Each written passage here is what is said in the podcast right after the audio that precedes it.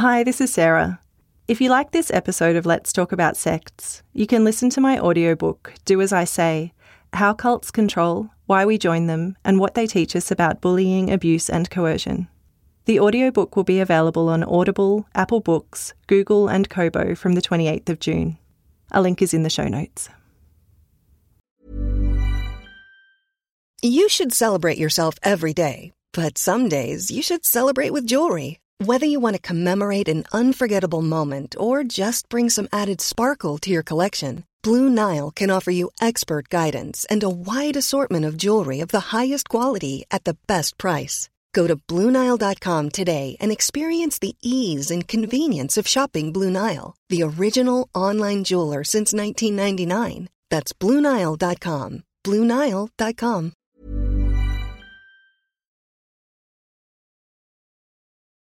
I'm pleased to welcome Audio Technica back as presenting partner for season four of Let's Talk About Sects.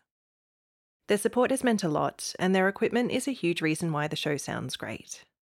Be sure to check out their creator pack if you're looking at content creation yourself. And if you're not a producer, get onto their home audio setups to get your home entertainment on point. Find out more at audio-technica.com.au.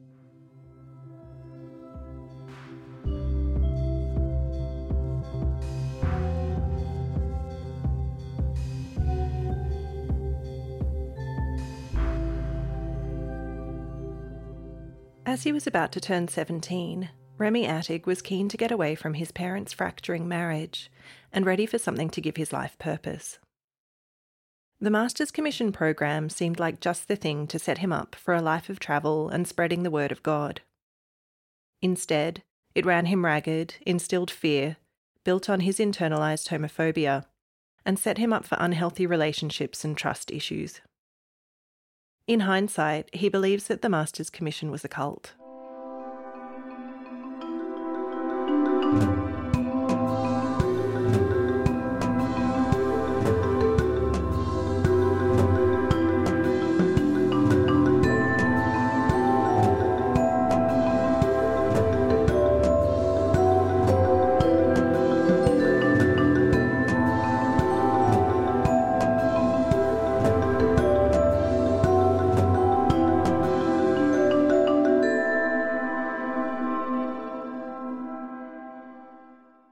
Welcome to Let's Talk About Sects, a podcast about cults around the world. I'm your host, Sarah Steele. Before we continue, a content warning. This podcast deals with issues that some people may find disturbing related to emotional abuse and controlling behaviours. Please use your discretion as to whether this will be suitable for you and those around you who may be listening too. Today's episode, be sure to stick around after the credits for a couple of exciting pieces of Let's Talk About Sects related news.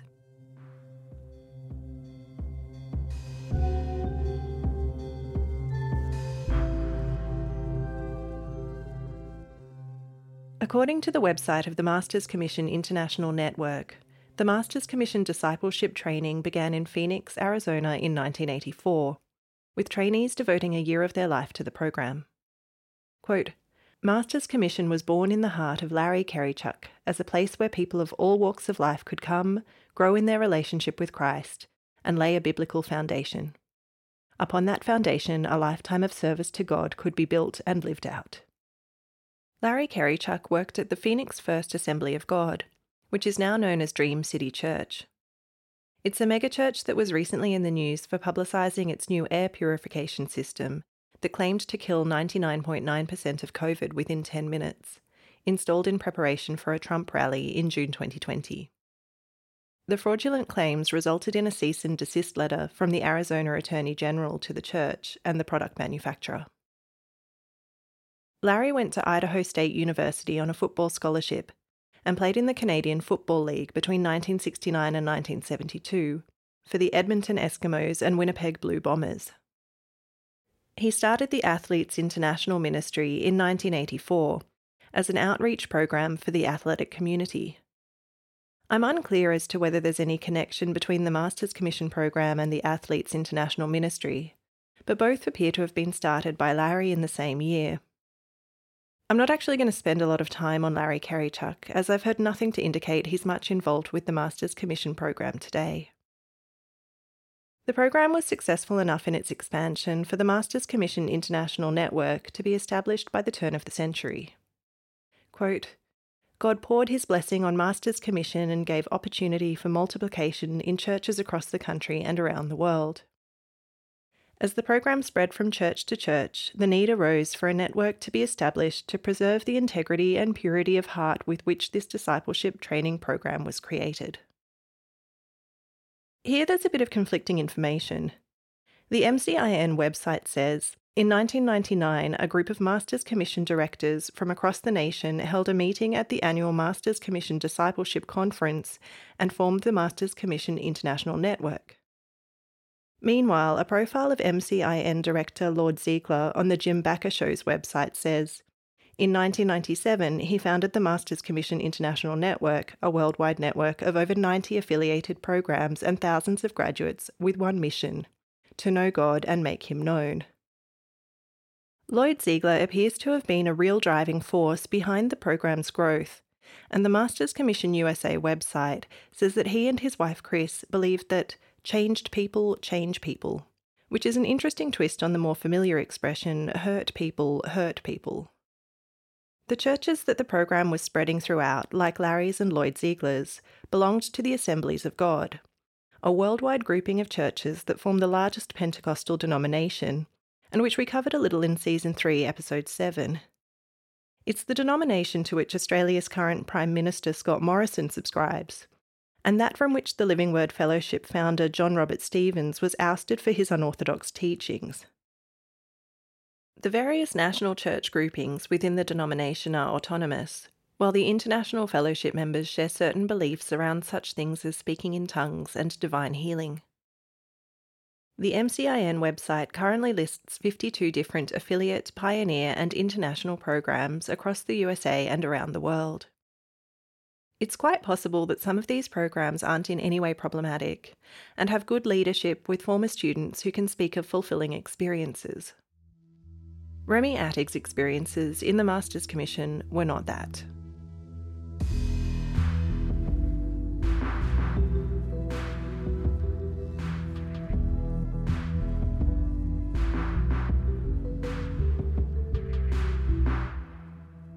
Remy Attig grew up attending an Assembly of God church in Clearwater, Florida.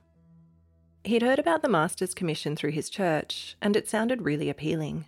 So the way it was presented was that it was kind of a traveling theater group that also gave you a training program to become a minister in a 2-year span instead of going to Bible college which took 4 years. And so like the element of theater and travel and things this was exciting, right? It's it's like it's like I don't know, like growing up and joining the circus. Remy's parents had been having relationship issues for a couple of years, and he was keen to get away. I'd always wanted to go um, to Latin America, and I viewed uh, Master's Commission as sort of, I guess, um, with the deterioration of my parents' relationship, it seemed like a place that would be welcoming to me and that was dynamic, and it was um, this training program. So I would, you know, be able to learn about um, the Bible better. I would be able to sort of get connections to go and live in Latin America and presumably continue doing the same type of um, Christian uh, outreach. And um, it was dynamic. I mean, at the time, you had these really exciting leaders who were doing things like, uh, and this is, I mean, in right around 2000. And so they're filming their own, uh, filming the, and editing these videos uh, that seemed really interesting and kind of reminiscent, I guess, as like a, um, a type of MTV sort of feel to it, um, particularly because in the tradition I grew up in, I wasn't really supposed to be watching MTV. So it kind of seemed like this sort of um, the radical, like Christian way of kind of being cool, I guess. And it just seemed like that's what everybody in my church was saying like, oh, you really should do this thing. Like, it's really going to position you. You're going to learn a lot. You know, this is like what God wants of you. So I decided to sign up. Um, and um, I started off, I guess, I did two years um, with Master's Commission. A new Master's Commission program had just been started up at his church, so Remy didn't have to go elsewhere to attend. He joined up for the first year when he was 17. Some people would go away like it was a university type program, but I actually did it within my own church. Um, and I was the first year that they had started the program there. And that was an offshoot of two other programs that were part of this sort of genealogy. So our leader had um, left, had done several years in Birmingham, Alabama, and then went to Los Angeles to set up a master's commission there and was there for a couple years and then came to um, where I was, which is Clearwater, Florida, um, which I'm sure features prominently with certain other groups on your podcast. When Remy started, he was one of about 20 people entering the first year of the program at the Clearwater Church. And along with those who had taken a year or two elsewhere already, there were probably around 30 people in his master's commission all up. At 17, Remy was the youngest, with the eldest being around 22. So basically, the structure of the organization was um, there was this leader who was a, a pastor of uh, was hired by the church, uh, the Assembly of God Church, in which it was housed, um, and he was this dynamic sort of maybe he was I think 26 maybe at the time um, and there was, as far as I could tell, pretty much no oversight from the church over what he did. But his control over the organization and over our individual lives was almost complete. Like whatever he wanted, uh, we did. And under him, there was, you know, um, third year student or students, depending on the year. And they had done several years of this either with us or elsewhere. Um, and those people were really viewed as the leaders. I mean, they could do no wrong. Um, this the next set down, there were second year students who you know were definitely put in a leadership role. And then the first year students, we were really sort of the grunt workers, I guess, the peons of the group. The rules changed around what you could and couldn't do depending on which year of the program you were in. So, first year students, for example, we're not allowed to date. We're not allowed to be in um, groups of ideally uh, no smaller than five people, uh, with certain exceptions, groups of three people, um, if you needed to go grocery shopping or this kind of thing was allowed. And as you went through the second and third year and whatever, you were allowed more autonomy, um, allowed to have um, relationships with members of the opposite sex, um, etc. Uh, but there was no other. Um, so this was within our Clearwater Masters Commission. Uh, and then as a larger organization, we would go um, once a year, everybody for, would go to Phoenix, which is where it had originally uh, started. And we would it would be thousands of us um, doing um, workshops and things together in Phoenix. Uh, and that was once a year. I think it was in February. On the Masters Commission USA website, there's a pretty detailed application form, which includes fields for uploading a photo, t shirt and ring size, health information, how you plan on paying the tuition fees, church details, and questions like What is your definition of a servant? and How do your parents slash family feel about you coming to Masters Commission? I did have to apply. Um, I don't know that it was a very significant um, or rigorous uh, application process. Um, it, since it was at my church and I had been involved with my church for a long time by that point, um, like I wasn't worried about getting accepted. Um, it did cost money as well. Um, so I don't remember how much it costs at this point, to be honest. Um, I want to say it was probably somewhere around $4,000 or $5,000 for uh, the nine months at a time that I signed up. Um, and within that though was my housing cost. Uh, so they had a property that they um, that they gave us to live in. And then some of my food uh, i think my lunches were included um, every day. Um, and then my dinners and my breakfast were my responsibility uh, but, but it, I couldn't work. I couldn't do other work during that process. So I believe it was mostly my grandparents uh, who paid for this experience.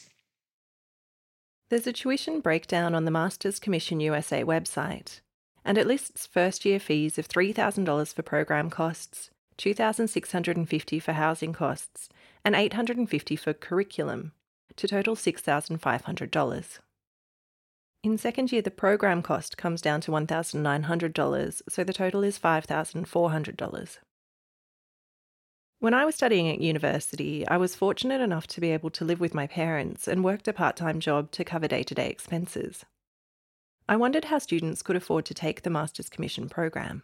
Um, I guess part of the thing that resonates um, that what I've heard other people talking about is this idea that, but if you're dedicated, you'll find a way, right? And and we hear that like from so many groups, so many people you've talked to. It's kind of like if if you really believe it, uh, and also you you'll ask friends, you'll ask you know church members wherever you're from to give you know maybe fifty dollars or maybe twenty dollars, and you know you fundraise your way to be able to afford this.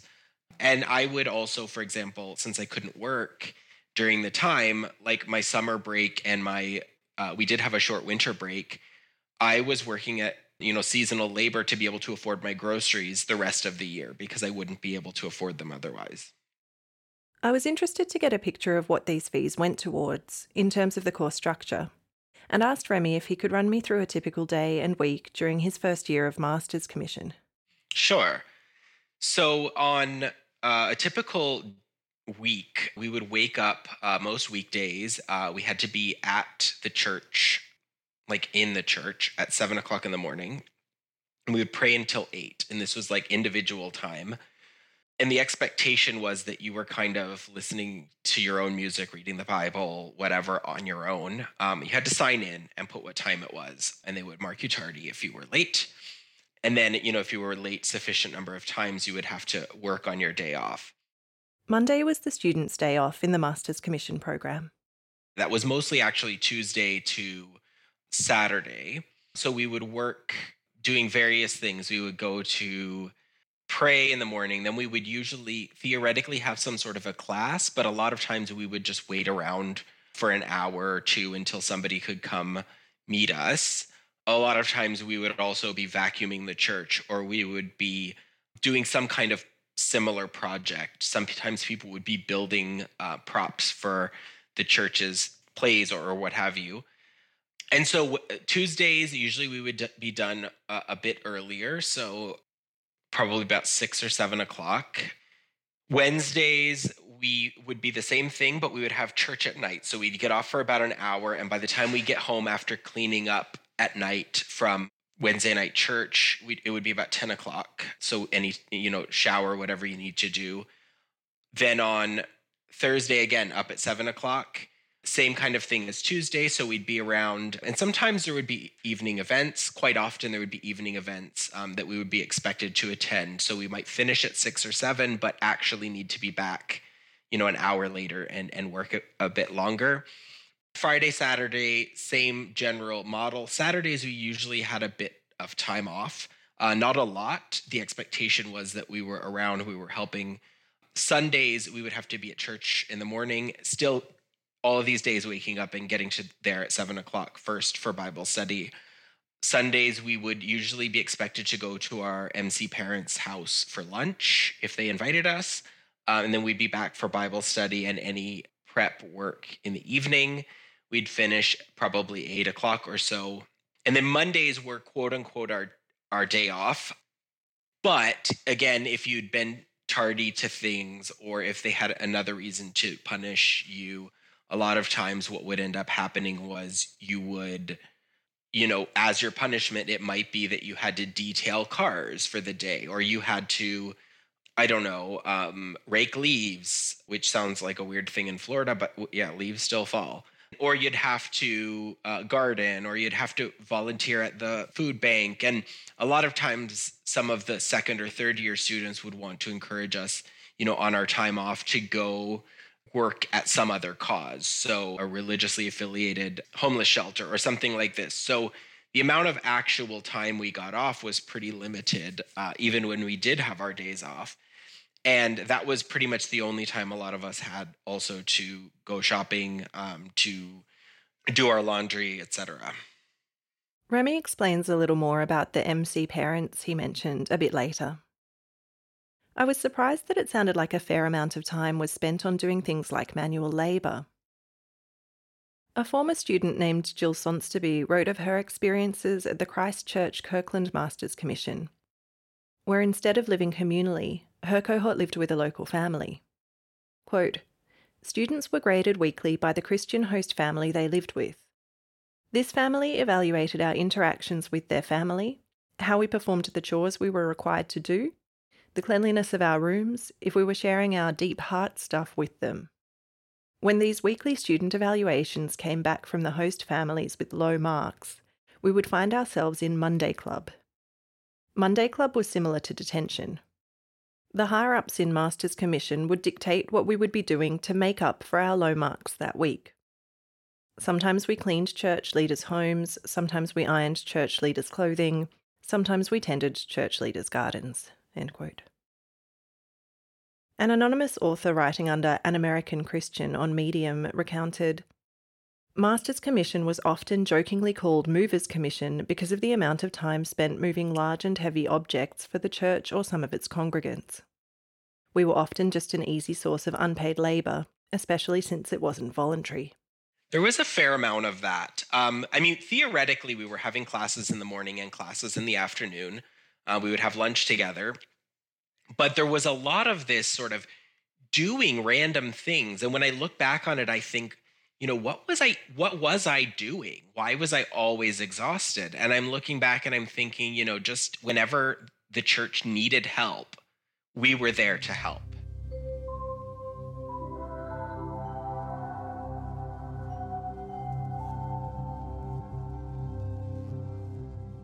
I asked Remy if he could tell me a little bit more about the classes. The the way that it was supposed to work was that after two years, you were supposed to have done all of the required courses to officially become ordained as an Assembly of God minister.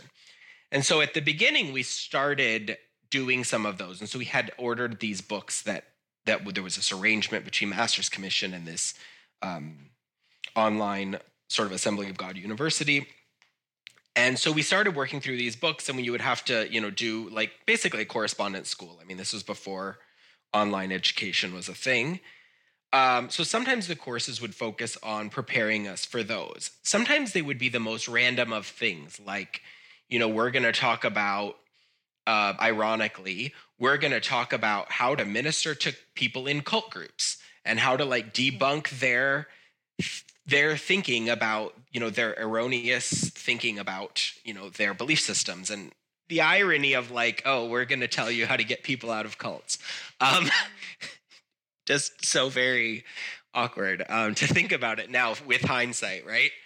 And sometimes they were really interesting. Sometimes they were like you know we're going to talk about innovative um, thinkers and creativity and the creativity of god. And so we would kind of link you know talking about the creation of of the earth and of the universe and we would link it to sort of people like um, george lucas or uh, walt disney and how they kind of created these things that we'd never thought of before out of nothing and some of them were really interesting like that but a lot of them were focused on you know how to convince people that they are um, that what that we have what they need there was also a fair bit of service going on outside of the church. So on Saturdays, a lot of times we would go around. Um, we would spend several hours going and knocking on neighbors' doors and uh, around the church and saying, you know, we're from the church. You know, we don't need anything from you. We just wanted you to know that, you know, if you need help with anything, if you need help with gardening, if you need help, like somebody to watch your kid while you run an errand one day or something like that, we're happy to help and then a lot of times you know later in the week if they said yes then you know in that quote unquote off time we would be like watching some random person's kid as opposed to many of the groups I've looked at for this podcast, it did sound like those in the Masters Commission were doing a lot of selfless work for others and contributing to the community, which was great to hear. There was a mind towards recruitment in it, Remy thinks. Oh, that was 100% the idea. Uh, I think that we were taught, I don't know if these were the words so much, but this idea that, you know, if we serve, then people will want to be like us and that that we're called to serve. And so, you know, you never would you couldn't imagine saying this is too much. I'm exhausted. um, what are we doing? It was just, you know, if God called you to serve, and maybe that meant taking care of, you know, Julia's kid around the corner or something. God called you to do it, so you serve. And the expectation is that by leading and by being welcoming and things, then we'll encourage others as well to to see the light in us and to you know come to the church and to break down some of those walls and um, and engage with the community Another thing that students in the program would do is travel around the country and perform theatre shows at other locations. We would go to other churches um, all over the place. So we went as far as um, we went to Mardi Gras, which um, and and preached on the streets amidst naked people and drunk people, which probably isn't the best use of one's time. Um, we went as far north as New York and a lot of places in between. So, New York, just for your context, is about a 22 hour drive. Um, so the idea was we were going in, sometimes churches would host us and then they would try to get us into the public schools. And in the public schools, we couldn't tell anyone that we were religiously affiliated. So the goal was to tell that it was to do some of our theater stuff, get them excited about what we were doing and think, oh, this is cool. This is kind of like live MTV. And then we would invite them to something and we'd be like, oh, we're hosting this thing at this place, which was a church. And then we would kind of coerce them basically uh, without saying it was a church. Um, because you know that that brings in um, issues with religion in schools, uh, and then we would coerce them, and then we would preach to them, and we would you know, kind of try to befriend them and, you know, look for the people who kind of would be your people. So if you're the nerdy one, you try to, you know, find the nerds and talk about something nerdy and get them, you know, be friendly with them so that they feel like they would fit in at this church. Meanwhile, then you drive away a couple days later and they never see you again. Remy told me a little bit more about the types of shows they would put on we would kind of put it in um, a guise of saying like you know we want to talk about um, premarital sex slash teenage pregnancy and drug use and so we would you know we would frame it as like a making right choices and we would talk about the consequences of your actions in the public school and then as soon as and and you know with um there were there was a scene that involved um, at one point they were doing something kind of like stomp which is like with i don't know if you know stomp but it's like a percussive group some, something like that. Another group, there was a dance group that was doing like, I think it was like Destiny's Child songs, and like it was very kitsch from my current point of view. But at the time, it was kind of like, oh, these people are doing cool things that we see on TV. Or at least I thought that because like I grew up in the bubble of the church.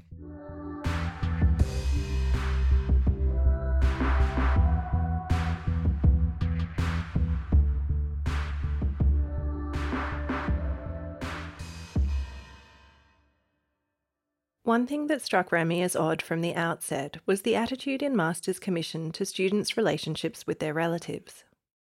The way that it encouraged us to interact or not with our parents was really peculiar. Um, so when you joined, they created um, an MC family, they called it MC parents. Um, so Master's Commission parents.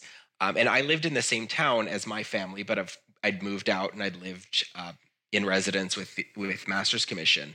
Um, and at one point, they said, you know, I would I would go home um, to do my laundry because you know I lived in a house with uh, three bedrooms and eleven other people, so with one washer and dryer. So I would go home to do my laundry. And at one point, I was told, you know, you're spending too much time with your family. You need to spend time with this family that we've assigned to you.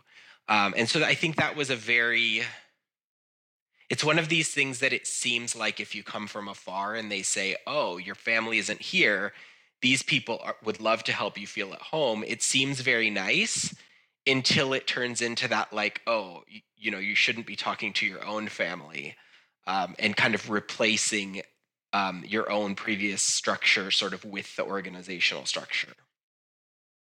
I wondered what reasons the program could have for wanting to limit students' interactions with their own families considering they were all a part of the same church? There were a few pieces. I think one odd thing was um, if you were with your own family, then you were presumably not in a group uh, necessarily of five people. Um, and so then what that meant you were doing, I mean, you know, were you um like did we really know if you were at home? Maybe um you were off um, you know, at the library reading something you shouldn't be reading, or on a date, or you know, nobody's watching you. Um, so I think that there's that piece. I also think there's the piece of sort of um,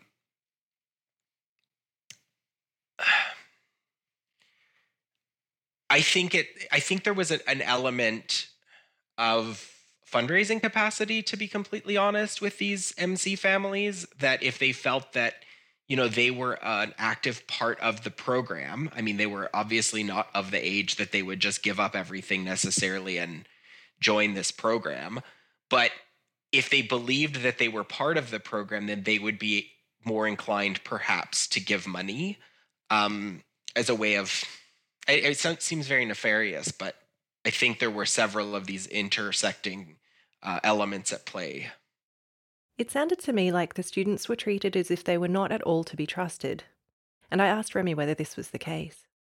The express reason for saying no groups less than five was really because they didn't want some people dating and then just having one single chaperone, as we weren't allowed to date uh, during the first year. And the other thing though was whenever they it, they didn't trust us as a starting point and so i remember times when they would just call us all together randomly in the morning we'd just be waiting around and somebody would walk in and would say something like you know i know that it's and, and would not say this to anyone specifically and that's what made it just so toxic but would just come in and say i know a lot of you think that no one knows what's happening when you're alone but we know and you need to get right with God. And it was this way of like, you don't you didn't know who they were talking about. So it could be you which made you constantly think about like oh my god what did i do? They must be talking about me. And so this manipulation of sort of they don't trust you and then you can't really trust each other because it makes you think but i i don't think i did anything but then who did what?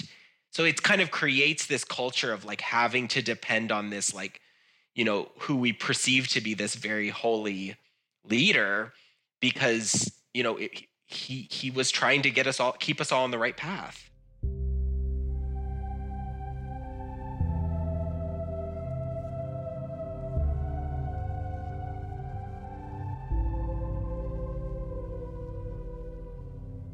Remy told me a bit more about the beliefs and behaviours of those in the Masters Commission program. As I was talking to two of my, uh, the two of the few people that were in it with me that I've stayed in touch with, um, we talked a lot about this idea that uh, so there's this very strict gender um, divide. So women are expected to um, prepare to be godly wives, and men in the program were expected to eventually become ministers. Um, and so, therefore, by extension, men were the leaders and women were the followers. Uh, so, men a lot of times would be assigned to build things or to take a leadership role in maybe music, or uh, I led a puppet team because um, I really like sort of that creative side of things and I, I enjoyed kids um, quite a lot at the time. Um, but a lot of this idea of um, this gender divide, women, on the other hand, would be expected to work in the nursery, um, take care of uh, the leader's, his name was Dan, the leader's kid. Um, so there was this, there was also a very strong belief system in um, that everyone else was going to hell and that what we should uh, what we should strive for is really is perfection um and what perfection meant like none of us could actually achieve perfection of course i mean which is logical i guess but the problem was like this the hierarchical structure of you know if you had something to offer the organization any penalty for not being perfect would be less than if they viewed that you didn't have as much to share. Um, and also, sort of the way that, you know, the idea was that if any, whatever temptation you have can be overcome with God's help and your determination, which is a very sort of bourgeois attitude, I guess, to say, like, you know, never mind any trauma in your life, never mind, you know, that you, perhaps you're a queer person, never mind any of these things. Like, it's just willpower. Remy's comment about everyone else going to hell was more about the Assemblies of God members than Masters Commission specifically. And there's a much bigger conversation to be had about the importance of religious pluralism in progressive societies. But he also felt that there was a feeling of superiority specific to those in the program. Right. So, yeah, anyone outside of the Assemblies of God belief system, but even within the, the Masters Commission, we viewed ourselves as better than everyone else um, in the sense that we were giving up something for a better good. We were taking time off from the sort of capitalist, um, and I'm using terminology, I guess, that resonates with me now, which is a bit harder to imagine away. Um, but we sort of believe that you know if you're if you just go to university straight away out of high school, then you're just chasing some economic thing and you're putting you're making money your god. And we're not doing that. And we would kind of judge people our age who weren't in master's commission as not as good as us. There was also a kind of status associated with being in the program which impressed remy's younger sister at the time. She was pretty young so she's a decade younger than me. Like i think for her i was like a celebrity. People used to ask us for our signatures. It's so crazy to think about. Like, who are we? We're nobody. But I think my sister, kind of at the time, you know, like her big brother was a celebrity. Even for those who were brought into the faith, there was still a bit of an us and them mentality from Remy's perspective. People who had, like, like we would sort of talk about it as, oh, that you know they have they they led a sinful life and they've finally come to the Lord, but they weren't really. Uh, we would never tell them that we thought negatively of them, but I think a lot of us thought, but if you were really holy, you never would have made those mistakes to begin with. Um, and anyone who struggled, anyone who questioned their faith. So it was also sort of this colonizing of your mind. Like, not only could you, like, salvation came through faith. And so if you didn't believe, that was just as bad as if you were a terrible sinner. So it doesn't it it forced you to not question. And so when you saw people questioning, you thought that person's a sinner and you organize them within a hierarchy of sin of that is somewhere, you know, uh, it's not only their actions, it's also this you know the the capacity to reflect that is a transgression under an american christian the author wrote on medium that in master's commission one of the rules was all authority was god ordained and you were to obey as if it were god this included the leadership team in the program and the church they continued since all authority was considered to be God ordained, to question anyone in leadership about any rule, unwritten or not, was akin to questioning God himself.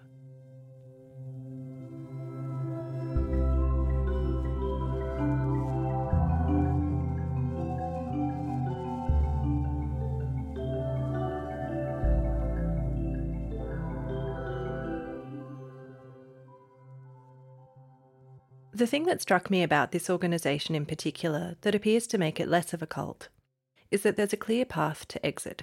You complete the courses and then you're done. That wasn't how it always worked, though. One of the better known accounts of Master's Commission as a cult experience is from a former member named Lisa Kerr, who maintained a blog called My Cult Life for a number of years.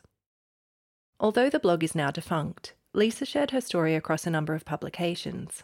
And for her, once she'd been through the program, she went on to plant new ministries by building more master's commissions around the country.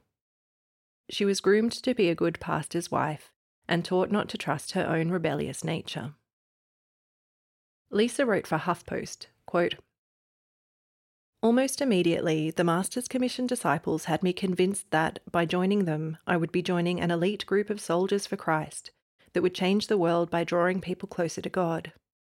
As soldiers, we would go to the ends of the earth using any means necessary to bring people to salvation. Within weeks, I submitted my life to their cause and gave up my dreams to follow theirs. I'm uncertain whether Remy just didn't have the sort of personality, or some might think it ego, that would allow for setting up a high demand program of his own. But he found himself abandoned at the end of his courses. Yeah. So what I did when I left, um, and I've talked to two other people. Um, so what I did was I went to Latin America for a year, and I worked um, building, starting up one of these programs there, which is really hard for me to think about and to stomach. Um, and but the expectation is that you go into the ministry. And the reality was, as soon as I left, you know, they had promised me, they said, you know, we believe in in your work. We believe that you're going to set up this one with, you know, with other people. It wasn't just me embarking on my own. But they said, you know, we believe in you. We're going to give you financial support and everything, which I then counted on. And as soon as I got off the plane, no one would answer my phone calls. Nobody sent checks. It was just like there was no sort of emotional support. There was none of the of what they had promised. It was just sort of like, okay, we're done with you now. And that is actually what the two other people I talked to both sort of articulated like, you know, they just drop you, like, good luck. You know, deal with your you know you, we've given you all of this institutionalized structure your whole life you know for the last couple of years around everything in your life. Like good luck. Lisa kerr had an faq page on her my cult life blog and one of the questions was but you have to hear my story about attending master's commission or mercy ministries etc my group was different they're not all like that i swear lisa's answer included the following I spent several years in Masters Commission and worked for the Masters Commission International Network, MCIN. I planned conferences with Lloyd Ziegler's teams and know the ins and outs of many of the groups that existed during 1998 to 2005 because of my position within the MCIN. Because of that, I feel qualified to speak about Masters Commission with more authority than most. Lisa finished her answer with this I do not endorse any Masters Commission program if a student slash staff member devoted seven years of her life to an organisation and says that, perhaps it's something worth looking into.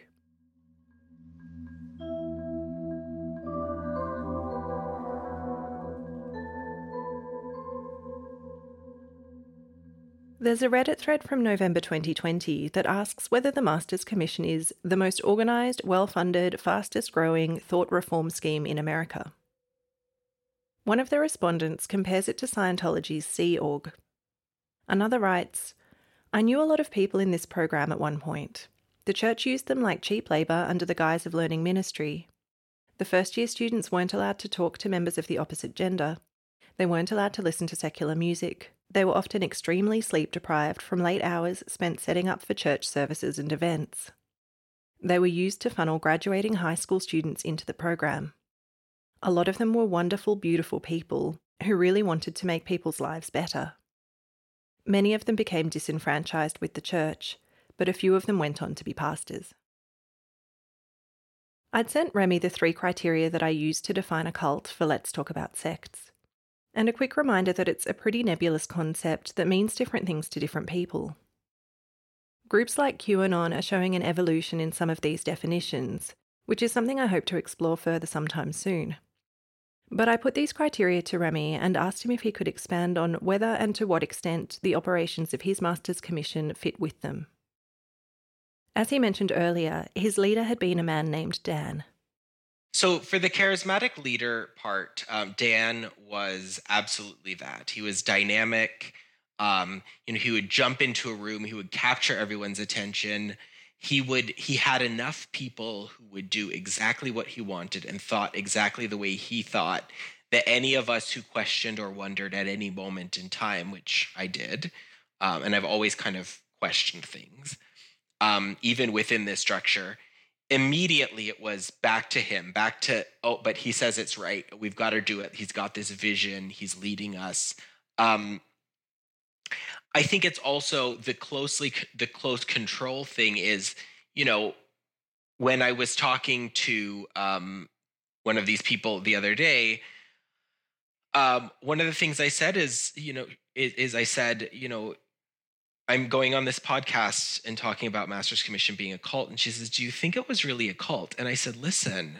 And I started going through these criteria and I, I said, He controlled how much we slept.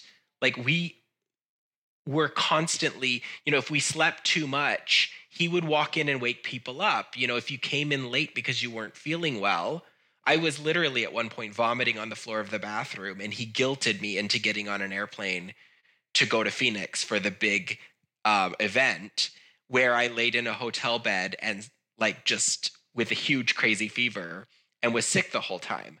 So the level of control um, was insane. The person writing under an American Christian detailed on Medium, quote, one of the more cruel policies was called crawl in, don't call in.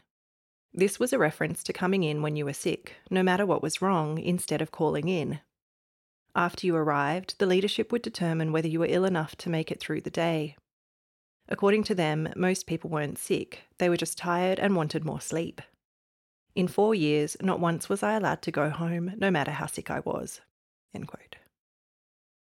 The writer also shares a disturbing story of a young woman who ended up in hospital with pneumonia, only after her host mother insisted that she seek treatment after days of her being pressured to continue attending the program through high fevers and total exhaustion.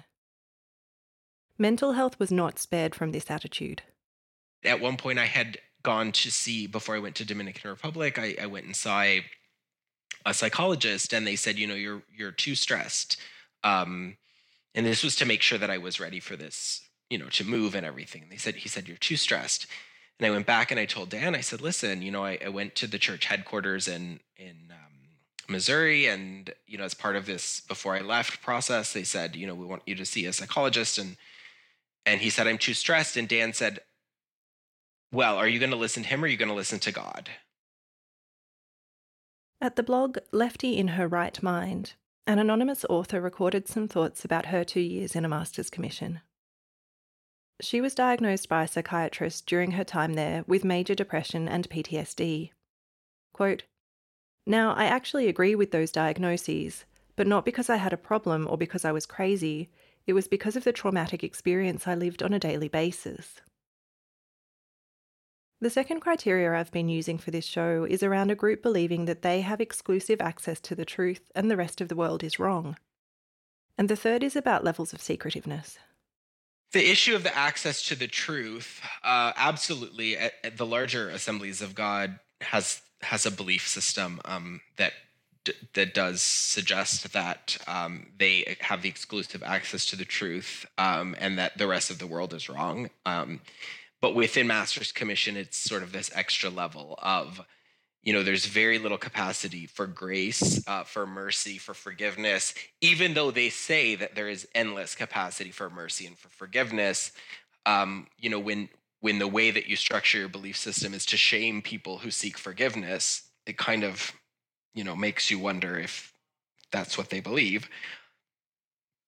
Um, and, and our entire purpose was to go and convert people and to convince them. And you know, growing up with the Assemblies of God belief system and then moving into sort of this this exaggerated form of Master's Commission, I mean, I truly believed that uh, Anglicans and Catholics and Baptists were going to hell.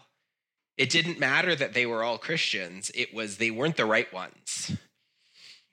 And I don't know how much I think you know, having grown up in the Assemblies of God and moved into this, it's hard sometimes for me to separate what part of the belief system might be assemblies of God and what might have been sort of expounded upon or controlled more through Master's Commission. But um, the secretive piece. Um, this is a this I had to think a bit about this one and the way that I kind of remember the organization and the way that um, I was helped to remember it by the two people that I talked to, um, was that we were portrayed as holy to everyone within the Assemblies of God Church and beyond Um, but within, we were constantly told that we were sinners. We were constantly shamed. We were constantly led to believe that people knew secrets about us, that they were holding over us. Um, we were threatened. We were told that some people weren't good enough. I was told that um, by somebody who had had a crush on me uh, that you know she went to Dan and Dan said, "Oh no, you don't want that one." And there's sort of is this there's this deep shame and this deep hierarchy within the the Masters Commission that no one outside can see because then they'll call into question our holiness. And I think also when you look at the way that you know the sleep deprivation the way of controlling like things like that um eating together thing all of these things you know had a sort of were d- designed to create a dependency and i think that most people outside of the organization even within the assemblies of god you know if you if you put to them the amount of hours that people worked and you really said let's look at you know the health let's look at the at the tools that we're providing and all of these things, I think even within the assemblies of God, there's a lot of people who would say, you know, maybe we need to to think about this. And so, you know, I don't think anyone knew that we regularly couldn't sleep or that we would be harassed if we were sick or all of these things. And a lot of us would fall asleep even during our morning prayers because we were so exhausted. And then we would be shamed but I think the manipulation tactics were not things that most um, non Masters Commission uh, Assemblies of God members would be aware of.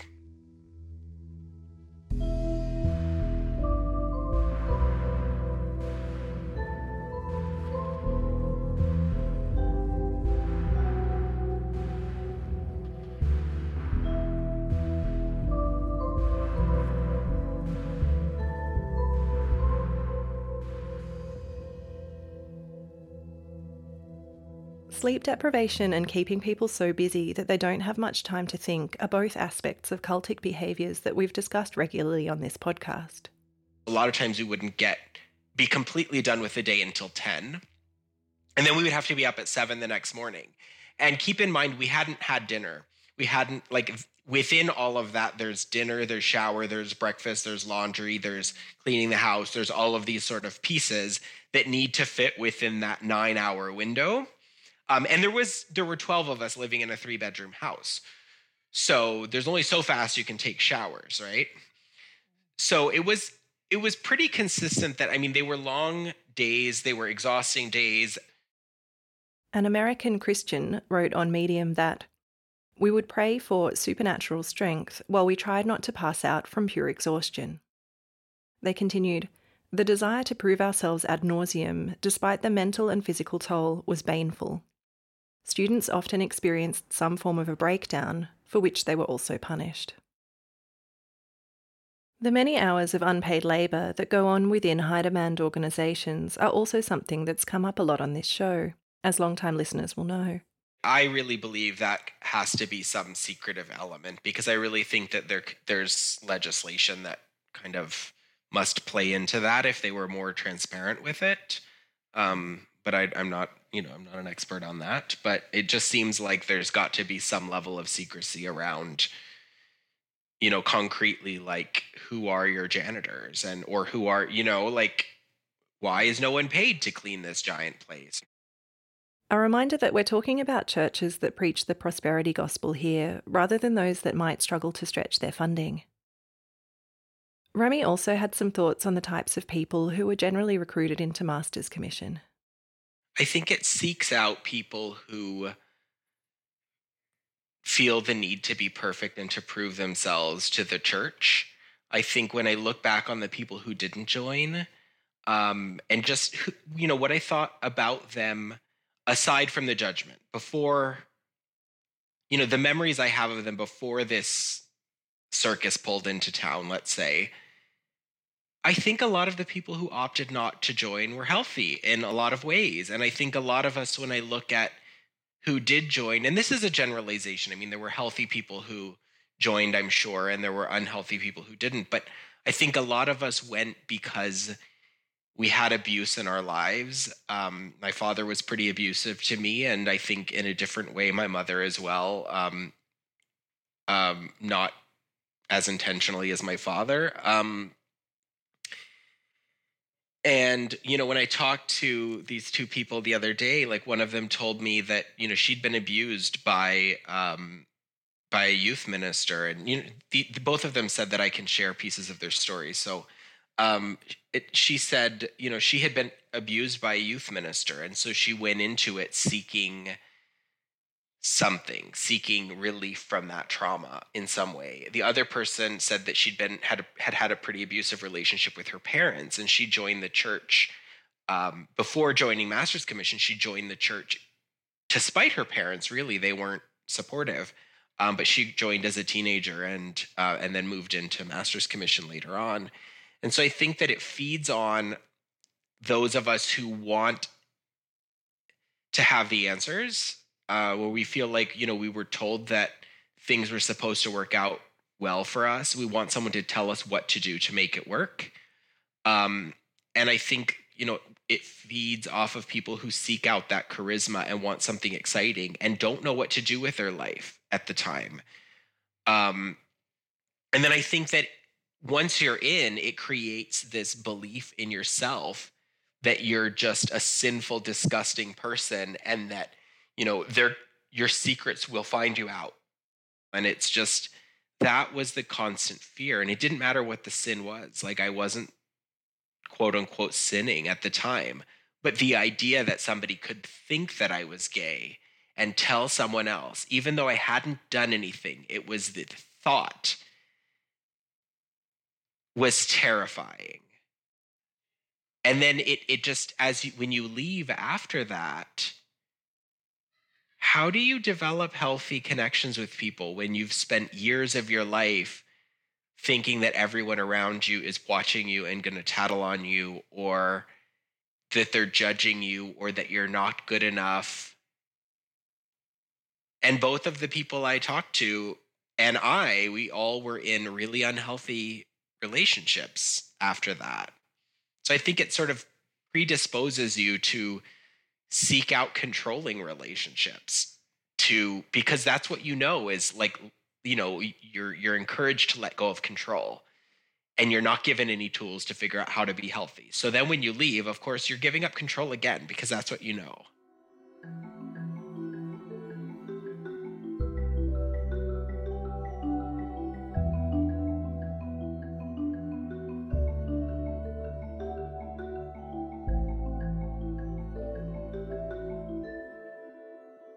There's a change.org petition with over 1,700 signatures at the time of writing this episode entitled Demand Assemblies of God to take a stand against Jean Mayo's abuse.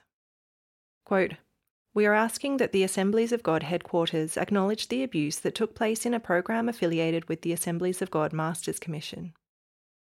The petition relates to a former Masters Commission in Atlanta that got shut down in June 2020 due to sexual misconduct allegations against its director, Jordan Marcon. Following the shutdown, a private Facebook group was created. From the petition page again, quote, Within a few days, the group had over 500 members and hundreds of stories outlining the spiritual abuse, bullying, hazing, racism, and misconduct they endured during their time there at the hands of either Jean Mayo herself or other staff members. It also became evident that several previous staff and alumni had approached Jean Mayo directly with accusations of sexual misconduct by Jordan Marcon dating back as early as 2007. In story after story, the people that brought these things to Jean's attention were ostracised from the culture and labelled troublemakers, often resulting in their dismissal from the program or termination from the organisation shortly after. End quote. This could indicate a lack of accountability at just one Masters Commission. But you place this alongside Remy's experiences and the stories shared from other programs, and you might start to worry that the problems could be more endemic. Lisa Kerr wrote on her My Cult Life website that after she had left, she sent eight pages of suggestions and complaints to MCIN founder Lloyd Ziegler and the board of directors in 2008. When she found the response unsatisfactory, particularly with regards to unpaid internships, she cut off contact and continued to blog. Quote, I consider my writing almost a responsibility to prevent future cases of abuse, misrepresentation, and exploitation. I also consider Master's Commission to be a physically and mentally harmful environment. End quote. Remy's former Master's Commission leader Dan, who was married with a child, eventually fell from grace due to a sexual relationship with a student. In Remy's second year of the program, three people left two women who had been having a lesbian relationship, and one man whose girlfriend became pregnant. Looking back now, Remy wonders if some of those people could have been having the healthiest relationships of all, but were put through so much shame for them. Remy had been struggling since childhood with his own sexuality, within the expectations of his church, and this is what eventually led to him breaking from the Masters Commission. So I had known since I was a kid um, that I was attracted to guys. Um, I wasn't.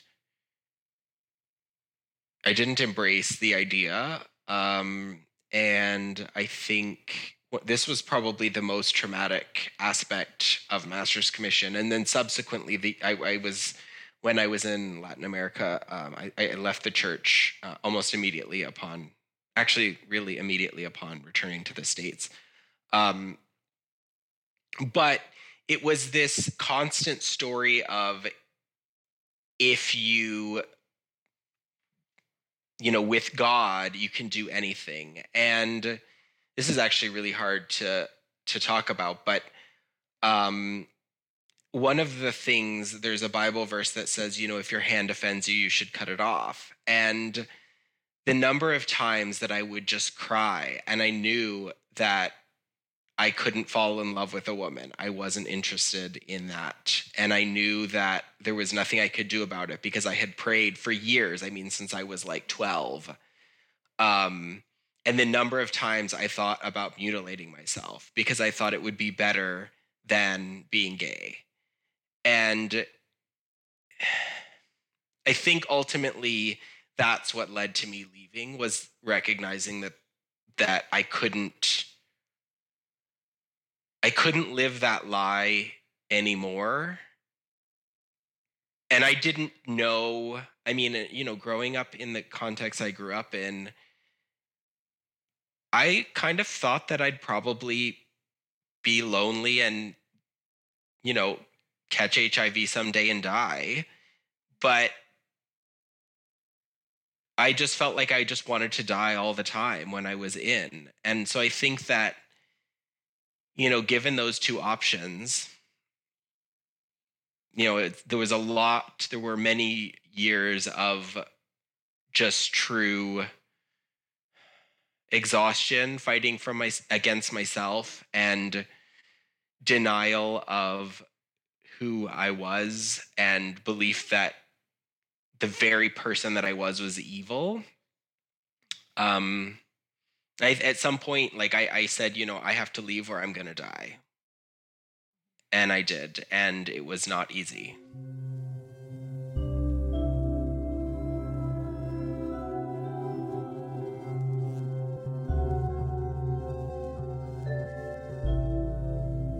I asked Remy about the impact of having to leave behind all the people he knew and loved to start a new life.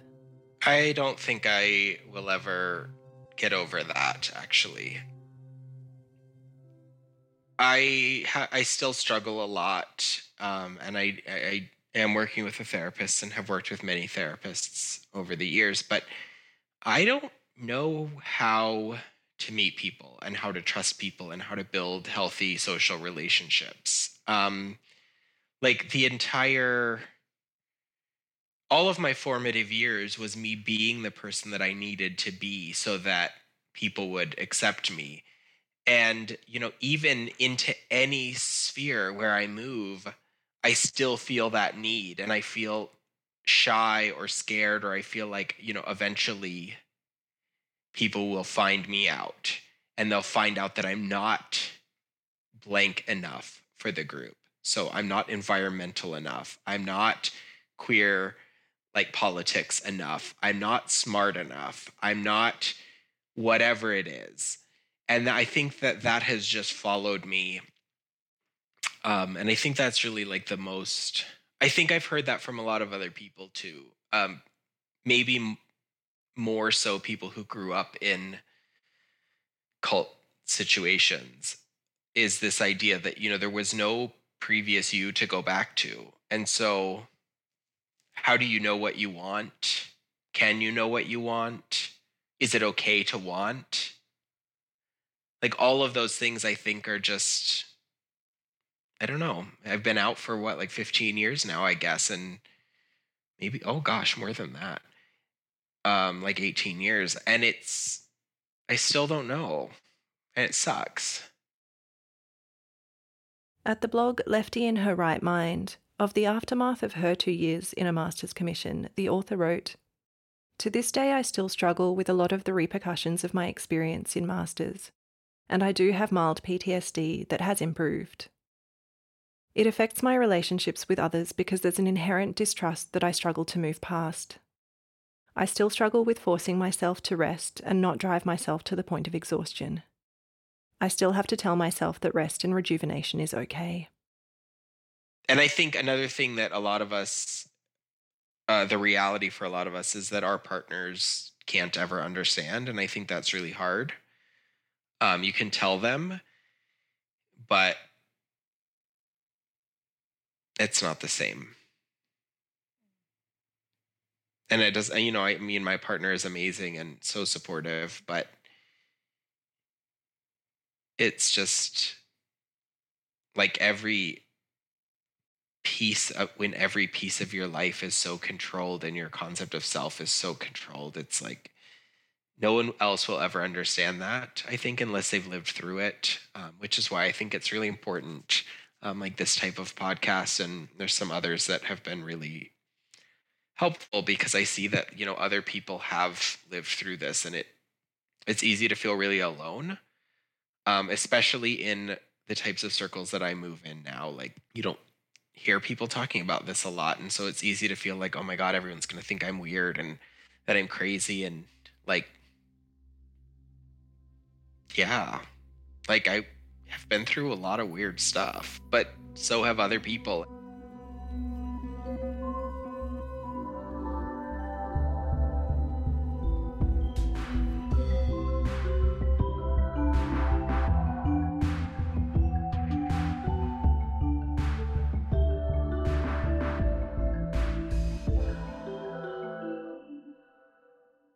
The author writing under An American Christian shared another student's experience in 2004 at the Generation Training Centre, which was the renamed Lewis County Masters Commission. At election time, students were told to bring their ballots in, and those who weren't registered to vote were supplied with voter registration cards. They were all supervised as they were instructed to follow the pastor's recommendations on how to vote for the Republican Party. Donald Trump's support amongst evangelical Christians in the USA is well documented, and Remy had an interesting perspective on this.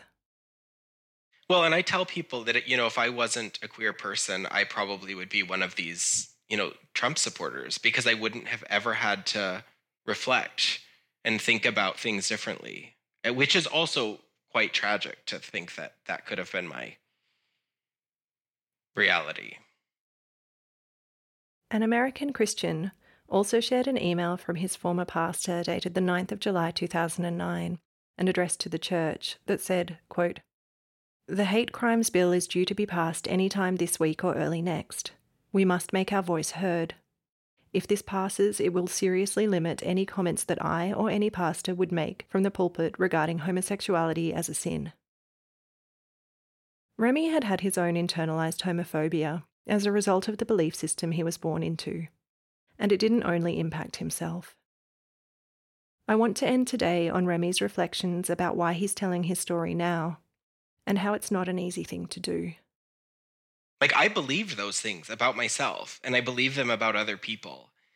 And I grew up in this society and I identify now as like a very radical like queer person and I you know advocate very actively and visibly for the rights of trans people and the rights of other queer people and there's this profound embarrassment that I feel for the way that um, the things that I believed and the harm that I did.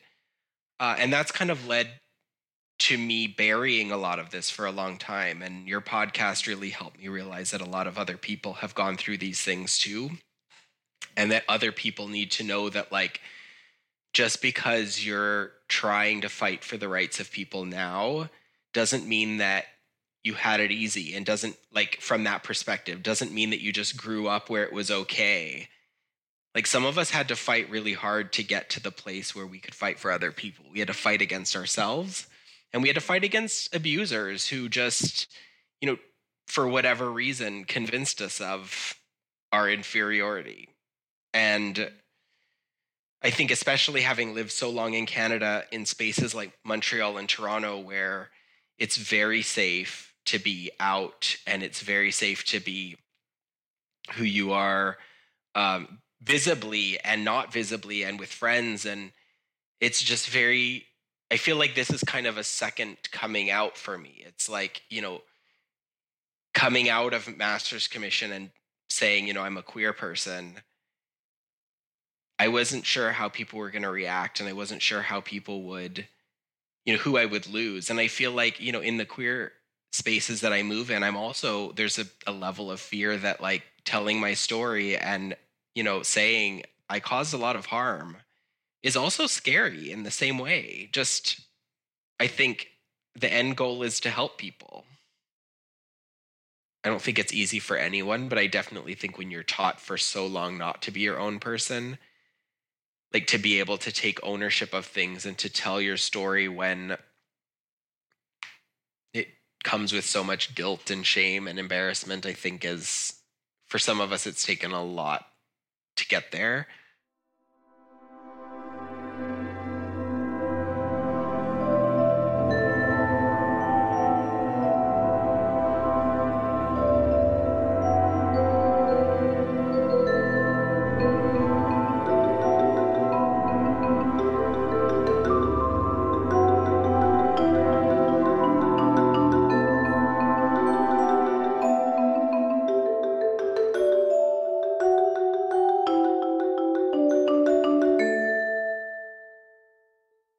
Promised at the start of this episode, I have a couple of pieces of news for you. The first is that I've just signed a book contract and will be spending the next year or so writing about so many of the things I've learned from making this project. From the incredible survivors, researchers, and journalists who've shared their experiences and knowledge with me. I'm very excited about this and can't wait to bring you more news as I work on the book. If you'd like to stay in the loop, best thing to do is sign up to the LTAS e newsletter via the website at ltaspod.com. The other news is that LTAS composer Joe Gould is currently working on a soundtrack album to collect his work into selected full length tracks that make for a rich listening experience. I can't wait to bring you more news on that one too. You can access ad free episodes and support the production of this independent podcast via Patreon patreon.com slash ltaspod, or with a one-off donation or merch purchase. In between seasons, my Patreon supporters will be helping me write a book this year, and I'm hugely grateful to them. Even a dollar a month helps. I don't ever want to make episodes of this podcast exclusive, as I believe the stories need to be heard as far and wide as possible. But supporters do get early release and ad free episodes, updates from me, and some other fun perks in the mail. This episode of Let's Talk About Sects was researched and written by me, Sarah Steele. Music was by Joe Gould. Thanks to Corey Green of Transducer Audio for editing. A very special thanks to Remy Attig for sharing his story with me. Information sources are listed on the episode page at ltaspod.com. Thanks again to Audio Technica, presenting partner for season 4 of Let's Talk About Sects. If you're in the market for some top quality audio equipment, be sure to head to audio technica.com.au to check out their stuff. Their range of earphones and headphones is quite ridiculous, from true wireless to noise cancelling to professional studio, and they're known for some of the best sound around. If you've been personally affected by involvement in a cult or would like to support those who have been, you can find support or donate to cult information and family support if you're in Australia via cifs.org.au and you can find resources outside of Australia with the International Cultic Studies Association via icsahome.com. Thanks for joining me and hope to catch you again next episode.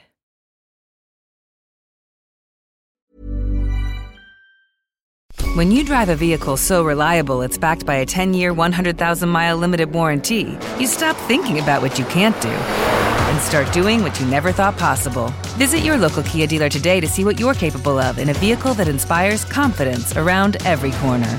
Kia, movement that inspires. Call 800 333 4KIA for details. Always drive safely. Limited inventory available. Warranties include 10 year 100,000 mile powertrain and 5 year 60,000 mile basic. Warranties are limited. See retailer for details.